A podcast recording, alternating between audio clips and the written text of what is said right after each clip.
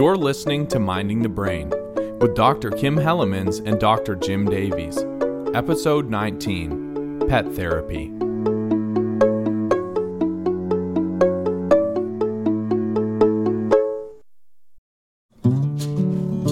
When I was a kid, my family had a pet cat. Uh, it was a Manx, which is a kind of cat that doesn't have a tail, although our cat actually did have a tail, had a tiny little stump. And her name was Misty Grey. And we had her from probably about when I was born, maybe shortly before I was born, till I was around 18 years old. So we had her for most of my, well, all of my childhood and some of my adolescence. And I remember most of my childhood being about the cat and taking care of the cat. There's certainly something about some types of animals, mainly mammals, so things like cats and dogs, uh, which I think is very soothing. And I, I, I'm not the only person to think this because there's a huge body of literature and now certainly therapeutic interventions that involve pets. Uh, there's equine therapy, working with horses, and certainly there's pet therapies that typically involve cats or dogs or sometimes things like hamsters. Uh, here at Carleton, in fact, we do have um, a therapy, the therapy dogs that have been around our campus for about a year. And so this episode of Minding the Brain is going to be around animal therapy and it's going to be exploring a little bit of why it is that we as humans like being around animals and how animals can relax us and soothe us and maybe even help us navigate mental health problems like anxiety, depression, or substance use disorders. So today you're going to hear from two people. We're going to have an interview with Shannon Noonan, who is uh, uh, an employee at Carleton, who's one of uh, the individuals that was responsible for setting up the therapy dogs. And you're going to hear from Shannon and about her therapy dog, Blue. And then you're also going to hear from my colleague, Dr. Colleen Dell, who is a professor at the University of Saskatchewan. And she's going to be talking about the work that she's been doing with uh, her dogs, Subi and Annabelle. And on that note, I actually want to dedicate this um, episode, this show, to Subi, who very tragically passed away suddenly, un- unexpectedly, a little bit more than three weeks ago. So, to Subi, this is for you and for all the people that you helped over the last six years in the addiction and PTSD community. You touched so many hearts and so many lives. And for all of you that are listening, if you want to find out more about the amazing work that Dr. Dell does and the therapy dogs here at Carleton, we're going to include some photos and links on our mindingthebrainpodcast.com website. All right. So, in our studio today, we are blessed uh, to have Dr. Colleen Dell visiting from the University of Saskatchewan. Colleen, would you like to tell us our, your title? Hi. Uh, thanks for having me today. Yes, it's uh, I am a research chair in One Health and Wellness. Excellent. So, Colleen, who's in the studio with you today? Today, I have Subi with me, and he is a nine and a half year old boxer and he's laying down right now. He's working. He's working as a service dog, uh, a psychiatric service dog, and he has other jobs too. Sometimes he's working as a therapy dog uh, with us in different places in Saskatoon. Excellent. And for those of you, obviously, who can't see Subi, uh, I'm staring at this adorably mm-hmm. cute dog that is chocolatey brown in color with a little bit of gray around his muzzle. And he has one bottom tooth. Is it a bottom tooth that sticks up? Yeah. uh, he's a very sweet dog. Uh, and so we're here today to talk about animal assisted interventions. And uh, Dr. Dell has been doing a, a huge amount of work in exploring how exactly animals can assist with a variety of mental health uh, conditions, including post traumatic stress disorder. But there's a little bit of a backstory, um, and I'd, I'd, like you, uh, Dr. Dell, to, to give us the story of how you came to be studying this. Yeah, it's uh, so my whole area of research has always been criminalization and uh, also addiction. So that's that's been my research, but it's also been um, where I've worked in the community as well as a parole officer and, and other types of things at the Senate and so forth. So that's always been my focus. And then I was doing research around addictions for quite a while, and um, I just kind of felt like it was uh, very heavy. It's a very heavy area, right? And you feel like you take one step forward and five back sometimes, especially in the research realm.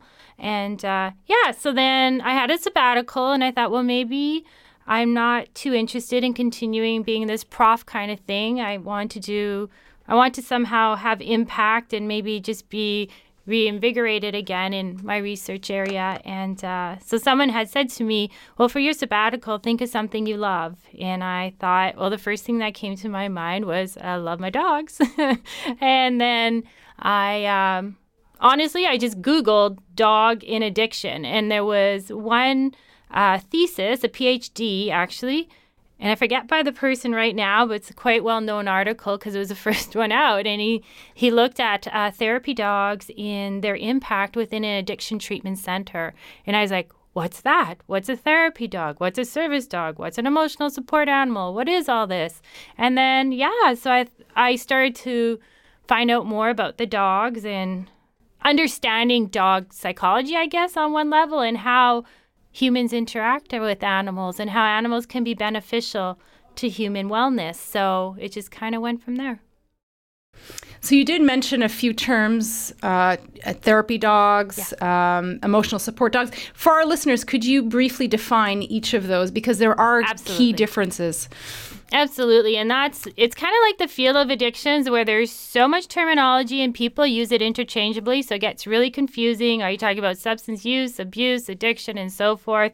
Um, within the animal assisted intervention field, it's the same thing. People interchangeably use the word uh, service dog with therapy dog and emotional support animals because this is all very new and is coming at us pretty darn quick, right? So, um, I'll start with we have companion animals. Obviously, those are the animals that live in our homes, and and uh, we have our relationships with them. And then we have therapy dogs. And therapy dogs are the ones like you would have on Carleton campus here. Uh, they come and they visit with individuals. They visit with the students. They might visit with the staff as well. Um, it's called an animal assisted activity. There is no therapeutic goals for that, though it can be therapeutic. And usually it's to the aims are to provide comfort or love and support. Right? So those are the therapy dogs. They do a test, but they're dogs that live at home and they just like really, really love people. And then we have uh, service dogs, such as Subi, we I, I work with a program i do research with a program called Audeamus and they work with veterans with ptsd and subi as part of the research project has been trained through that program and we worked alongside the veterans to train the dogs. Um, yeah so these are the dogs who have very specific skills or trained in doing something. For example subi is able to do uh, interruptions if someone has anxiety uh, the dogs, I'm just thinking of the veterans we work with, service dogs, they might be able to um, wake someone up out of a nightmare. You would see service dogs. A service dog would be someone for visually impaired. That would be an example. See, these dogs have access uh, anywhere to help their individuals uh, function in society well. And so they have access to anything, anywhere except a kitchen where food is prepared. And then the other last one is an emotional support animal. And emotional support animals, um, these are pets who live at home in the only area where they have access. They have no training. They are for individuals who feel that their animal is supportive for them around mental health. And so, if you lived in an apartment, for example, or a home where um, pets weren't allowed, if you had a letter from your um, service provider saying that pet is important to your mental wellness, then that animal could live in that apartment with you. And the other is they can go on planes as well. And you've heard lots of stories of people taking peacocks and all types of things, animals that they felt close to and were important to them but regulations have been changed. So now it is for dogs. So, but there's Oh, it is. It's only for dogs that you can take onto a plane. I see. Yeah. But you were saying to me that the emotional support animals don't necessarily have the training No. uh, to enter those kinds of spaces. So can you comment a little bit about that? Yeah, and it's it's I think this is such a good example for the field because we know animals are important, but oftentimes given who we are as human beings, we kind of put our needs ahead of the animals. So what we're always trying to do is thinking about animal welfare.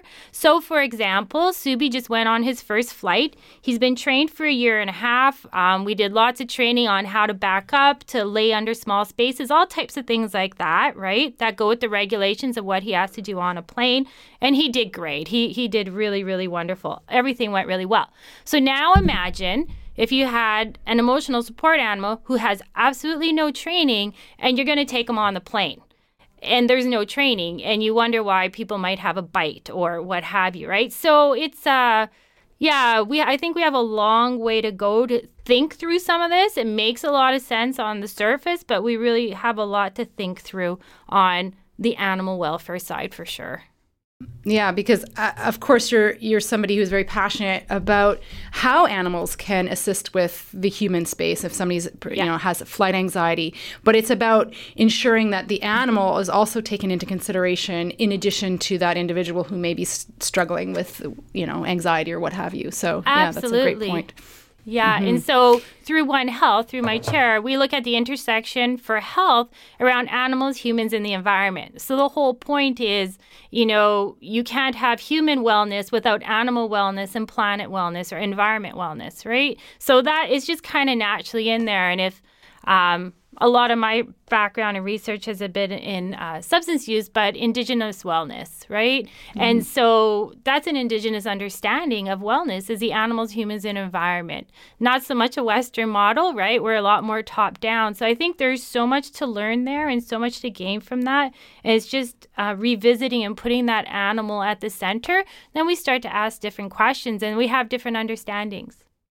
That's awesome. And yeah, so if you wouldn't mind, let's focus in on, you know, the, the, the service dog role and a little bit about the research that you've been doing with different communities. Can you speak to, you know, sort of those first steps in in establishing kind of what, what's this going to look like to bring an, an a therapy or service animal into uh, that kind of space? What do we need to be considering? And what are you looking for? Yeah, so our whole research program with my team had started around, we just started doing visits at the Regional Psychiatric Center in Saskatoon. And so it took a, a good couple of months just to work through. Um, you know, there's a drug dog on site. Is the ther- bringing the therapy dog to visit the patients there? Um, is that going to be problematic? And so we went through lots of discussions and lots of preparation for that. And then after four or five months, uh, we started to do our visiting there. And it was just for me, it was some of the start some of the first visits I had done, and that's through St. John's Ambulance. So the dogs were tested with St. John's, as was I, and it was determined that they absolutely love people, and so they wanted to visit people. Um, so yeah, so starting that, I was just able to witness how individuals would really, I would say, lighten up. Um, and just kind of leave what's happening in that institution in a correctional facility kind of behind the door. And so many comments started with like, I when I'm here, I forget that I'm here. When I'm here, I'm just with the dog. And there was so many overlaps between just understanding that dog psychology and how dogs live in the moment. And it really you just kept or I just kept hearing that with the patients there of living in the moment and just being able to see how much the dogs offered them, I would just say love, right? And you know, they could meet the dog for the first time. And after that 15 minutes they'll say i love you. They'll say they'll give the dog a kiss on the head right? And they'll get these hugs from the dogs and all this affection and things that they're not getting while they're institutionalized especially that physical touch and how important that is. And you know from the neuroscience part how important that is and all those good hormones that we get right? So I was able to witness a lot of that. And then I was like, okay, we definitely have a research program here. So, yeah, we finally, five years later, of course, we just had our first article published um, from the RPC data once we got going and then starting a cohort and just looking at those outcomes. And you know, we keep doing follow up interviews there as well. And uh, we just kind of looked at that point at um, the impacts of the program on the patient's correctional plan and as if it was contributing. And I always say this, but it's not very academic. But it it's just true, and we just say when the individuals with the dog, the dog just allows them to open up their heart just that little bit, and then there's all the programming and there's all the workers there and all the amazing staff that they have that can then work with that, right? But if you're not connected, if you're completely disconnected from others, you're disconnected from society when you're institutionalized.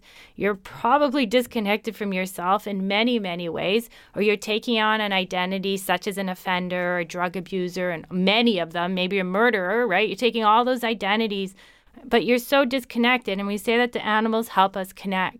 And within the addictions field, I mean, you see memes all the time on Facebook or wherever. It's like the opposite of addiction is connection. So the more I worked with that, it was like, this is what the animals are bring, bringing, right? I think you've mentioned um, that there's something about the animal that can provide that sort of unconditional love. And when an animal sees a human, they don't see the labels. They don't see offender or addict or you know any any constellation of labels that we put on individuals that co- create those those distances between us.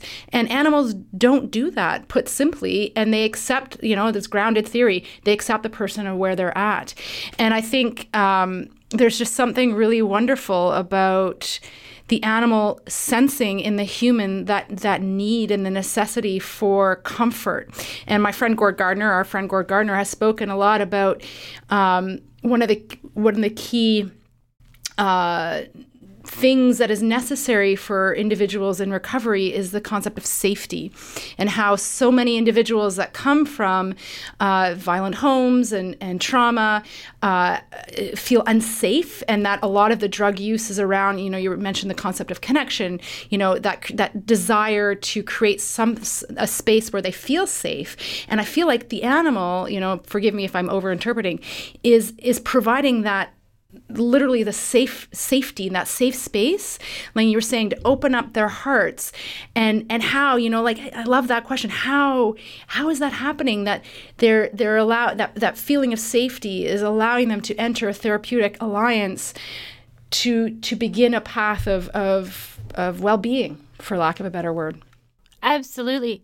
And you know it's interesting you say safety because I just remembered we also wrote an article from RPC from that work, and it was with uh, Dr. Nancy Poole in all her work around trauma. And she, we happened to be presenting in the same session, and I knew Nancy for a long time already. But I had Annabelle, another therapy dog, with me there who goes to RPC. This is in Winnipeg at FASD conference, and I was presenting on the work we were doing at RPC, and she was presenting on the SAMHSA trauma principles, right? And and it was just like everything she's saying, I had an example of, right? So we wrote an article, and safety was absolutely in there. How do you create safety in an institution, in a prison? I, I don't even know if that's possible. I think I think the idea is the opposite that we're creating a safe society by having these individuals incarcerated, right? So then it, it, it's it's very much at the at the the kernel that they are literally unsafe, right? And so many of these offenders are come from you know life circumstances that you know really are awful and and I think that is a key piece of their um, their well-being is is to create that safety within within whatever space that we can offer them. Um, I'd love. I know I've heard some of your your your stories and of some of the individuals that you've worked with. Would you mind sharing a few with our listeners, or one or two, whatever you feel comfortable with? I think just based on that one, I was thinking about we hold a program, Dr. Darlene Chalmers and myself, she's from the University of Regina, at Drumheller Institution. And we started that program in response to the um, um, warden there, and there's a lots of opioid overdoses. And he said, I have some guys, not sure what to do. How about you bring the dogs? Let's see what happens, right? Um, so we've had a couple meetings, and then this was two and a half years ago. Was our first cohort of five five of the prisoners there. Um, yeah, all had overdosed on opioids. And bringing in the dogs, we had four dogs at that time for a week. Uh, we had programming around it as well, lots based on just training with the dogs, establishing that bond, because you can't train a dog if you don't have that bond. So, really, it was all about, we call it um, bond, trust, and respect right? Those are the three things that they focused on and linking that to uh, their substance use plans uh, or correctional plans, what have you. And yeah, just to see the individuals really start to have that connection and how that connection filtered into other ways. And there's one person in particular where he, you know, was quite closed when we first started. And then we were on our second day was halfway through the day, and the dogs are starting to work with them to go through an obstacle course. And part of the obstacle course that the guys made was a badminton um, net, and they held badminton or they put badminton rackets hanging down from it. And um, so Dar- I always remember Darlene's on one side of him, and I'm on the other. Uh, he had been in for this year it's 25 years so i guess 22 at that time. He had been in since he was 18 or so and just kept getting more institutional charges.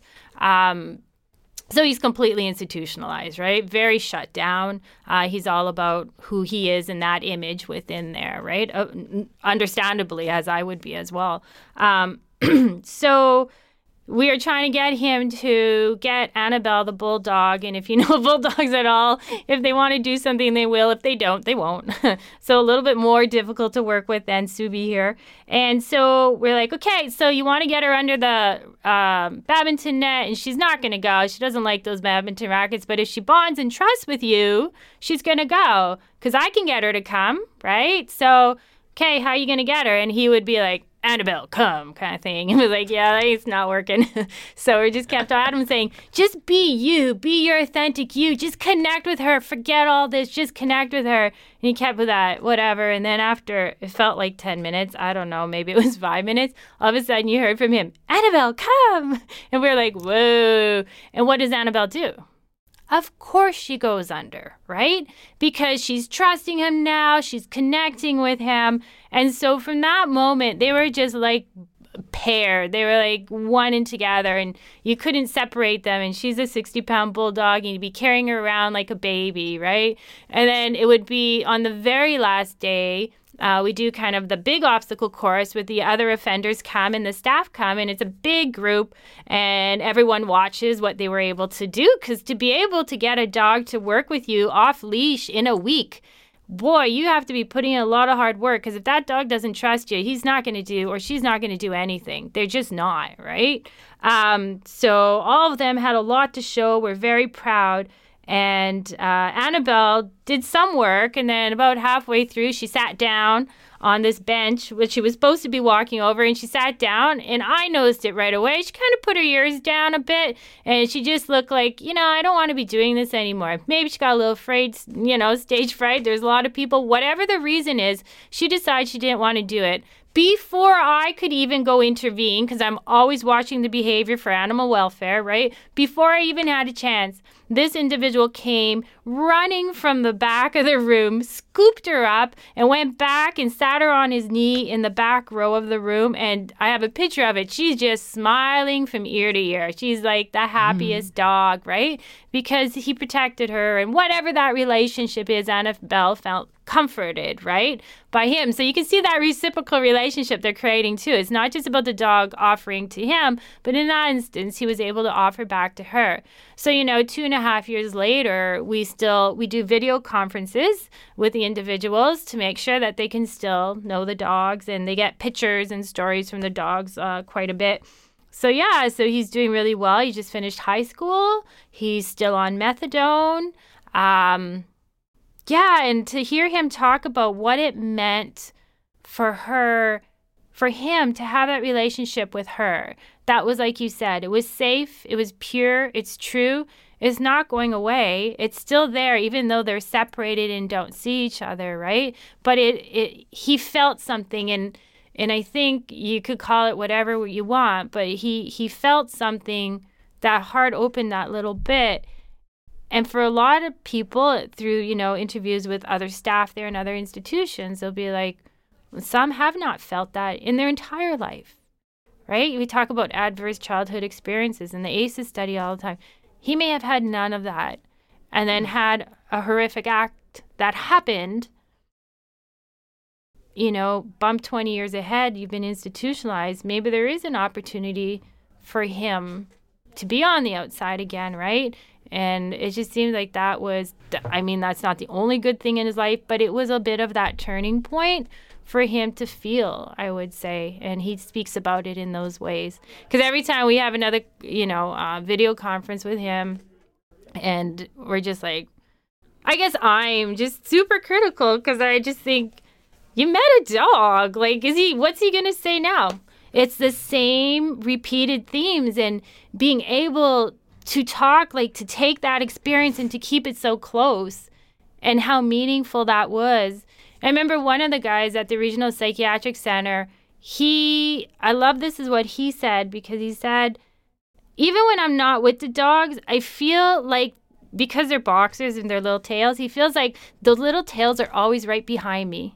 One of the other things that I've noticed is um, certainly at the last uh, the stigma workshop that we did together in Saskatoon was Subi was uber attentive and he seemed to be almost like peeking out at the the audience at points and seemed to be almost looking straight at me.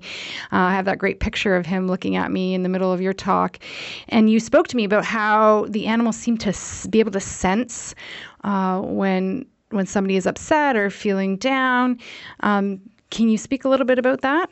Absolutely. I mean, the dog's sense of scent is incredible, right? Well beyond. He can tell who's been at that fire hydrant if they wanted to mate or if they were angry, right? Just by that sense of scent. And you know what always surprises me, and it just it's never not happened no matter what dog I have or Darlene has with her dog at the regional psychiatric center.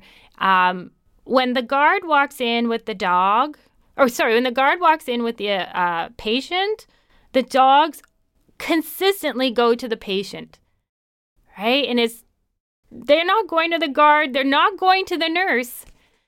Yeah, so it's, you know, and they've been doing this so long. It's been five years. They know who they're going to, they know what they're doing, right? So it's just, it's amazing to me, especially at RPC, because I think like you guys never disappoint. It's consistent. It's consistent, consistent, consistent. And they pay little attention. So they have a lot of students um, at RPC to coming into sessions and watching and stuff. And they'll pay very little attention to anyone who's watching.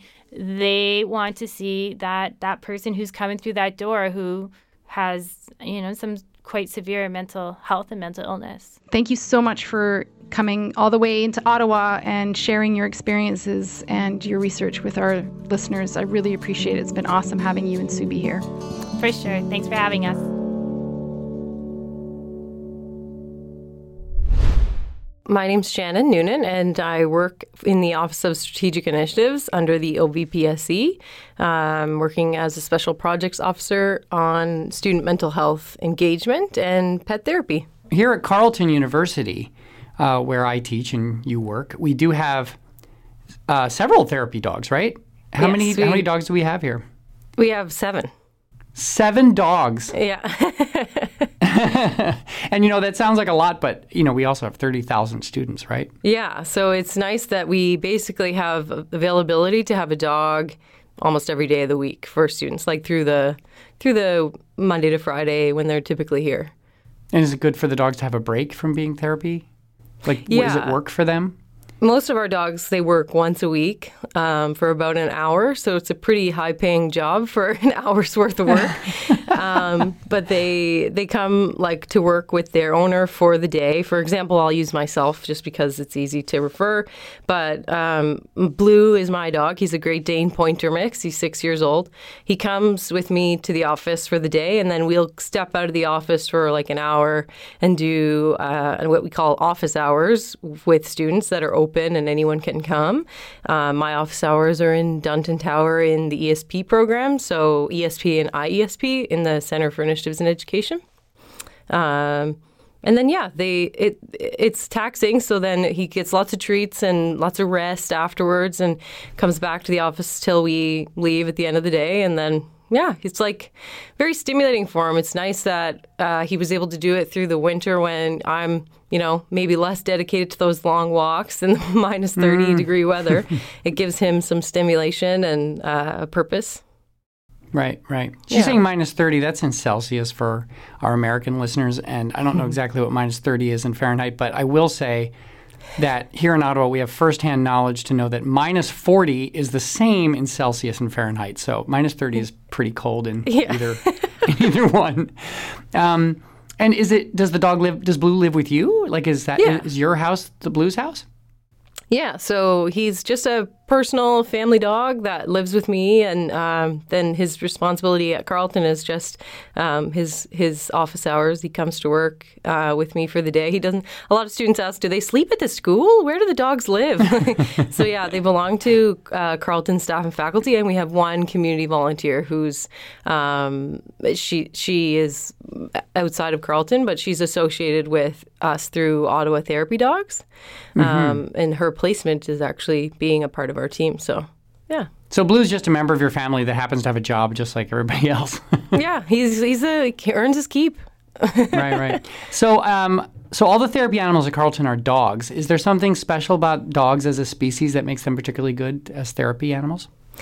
Yeah, I think that certainly the research shows it's more extensively um, researched that dogs are commonly used and they're easier to sort of use as subjects, I think. Um, a lot of people ask me about cats, so I often get the question like, "Why not cats?"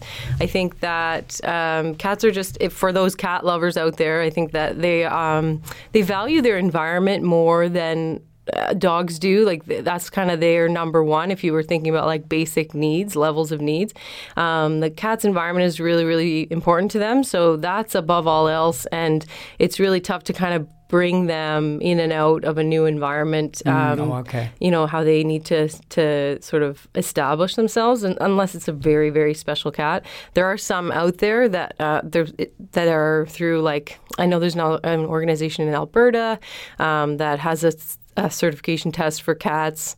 Um, it's like a, an international. They use the international standards for this particular cat test. Um, but my area is dogs. I may be a little bit biased, uh, but uh, I just find that a little easier to work with.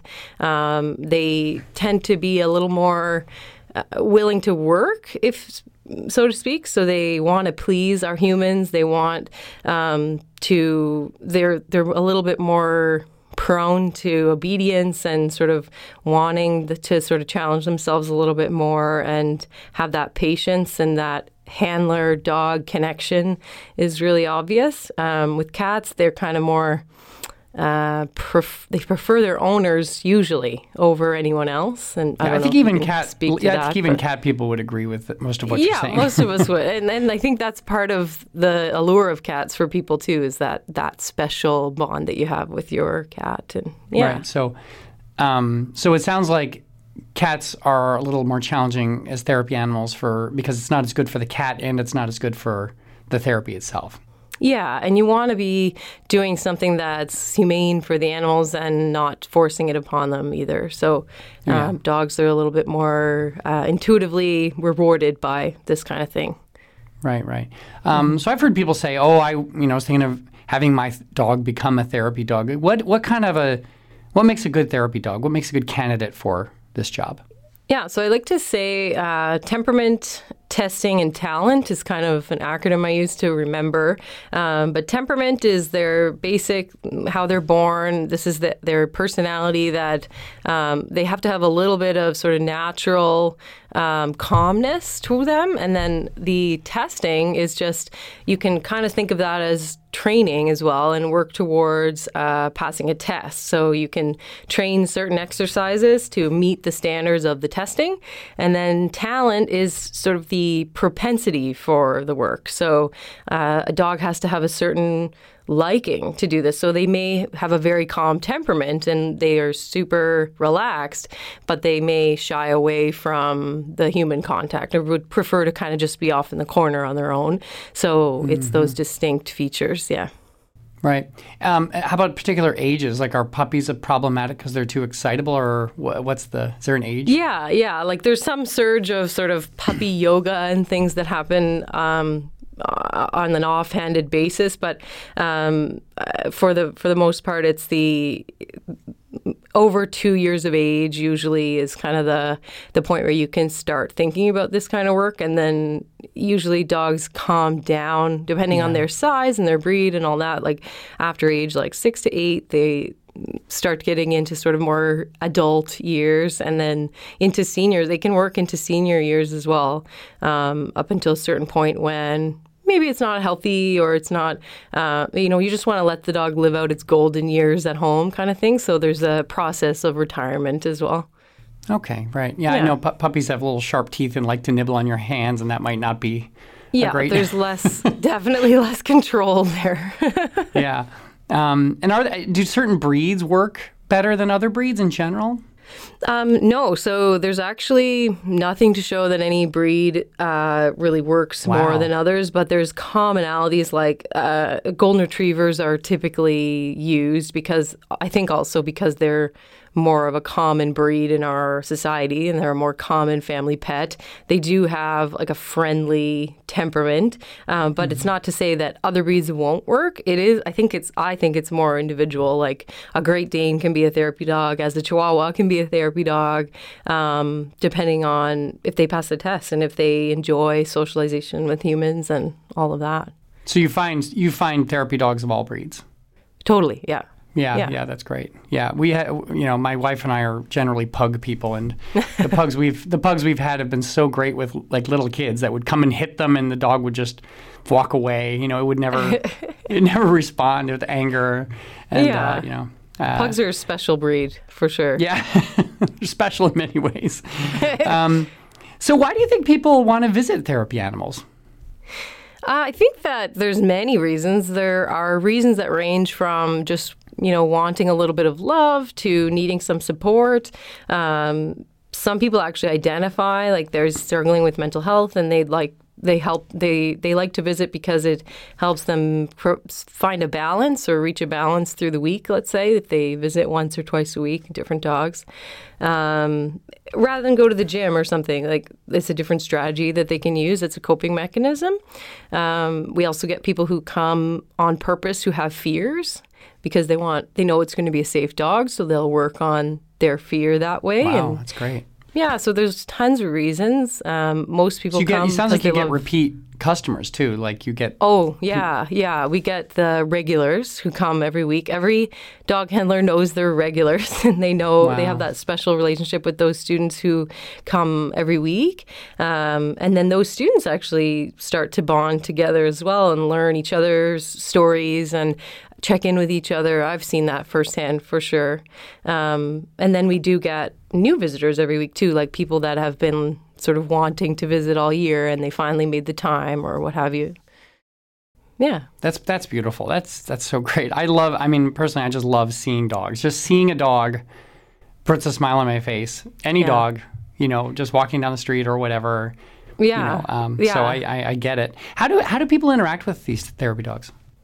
Uh, you mean like what do they physically do when they come? Yeah, do they pet them? Do they watch them? What, you know, they roughhouse? Are they allowed to? Like what? Oh, what they... yeah, they're not really allowed to roughhouse. We would control that if that happened. Um, but if if uh, yeah, so there's a variance of some people do watch because they find it therapeutic just to watch the dog, especially the bulldog. They really love to come and just sit in a circle and watch him kind of exist because he makes lots of funny noises, as you can probably re- relate to from the pugs. mm-hmm. um, so he's like one that people find calming just to watch, um, and they pet as well. But it's weird trend with him. And then uh, yeah, we get the people that are just right down on their knees and sort of down on the dog's level and really into it and petting. Um, some of our dogs are a little more um, youthful and excited, and we do a little bit of play with them, like sort of structured play where we might allow the students to throw a ball in a controlled environment, um, and the dog would bring it back and uh, we have like safety measures in place for that. But yeah, nothing too rowdy. Right? Yeah, it's very structured, but it's fun. It's, it re- releases a bit sure. of stress too, and it's fun to see them light up, like the dog. Like so, the students that are watching like to see the dog get that sort of just innocence and explosion of excitement when they run after the ball, and yeah, it's fun. Um, and and do I mean, is there privacy with the dog, or is it more like whoever's in the room is in the room and yeah, you can watch somebody else pet the dog or yeah, it's a it's a drop-in basis, so there's there's no guarantee that you're going to get one-on-one time, but uh, sometimes there are slower days where you might get uh, one-on-one time with the dog. Typically, we see we actually control the numbers, so it would be like if like four or five people come in and then another group of four or five people show up, we'll just ask them to wait and then we rotate people through so that there's not 10 surrounding the dog right. at once. Yeah. yeah. And um and therapy dogs are also are they also used in like hospitals and and and uh, like seniors homes and that kind of thing?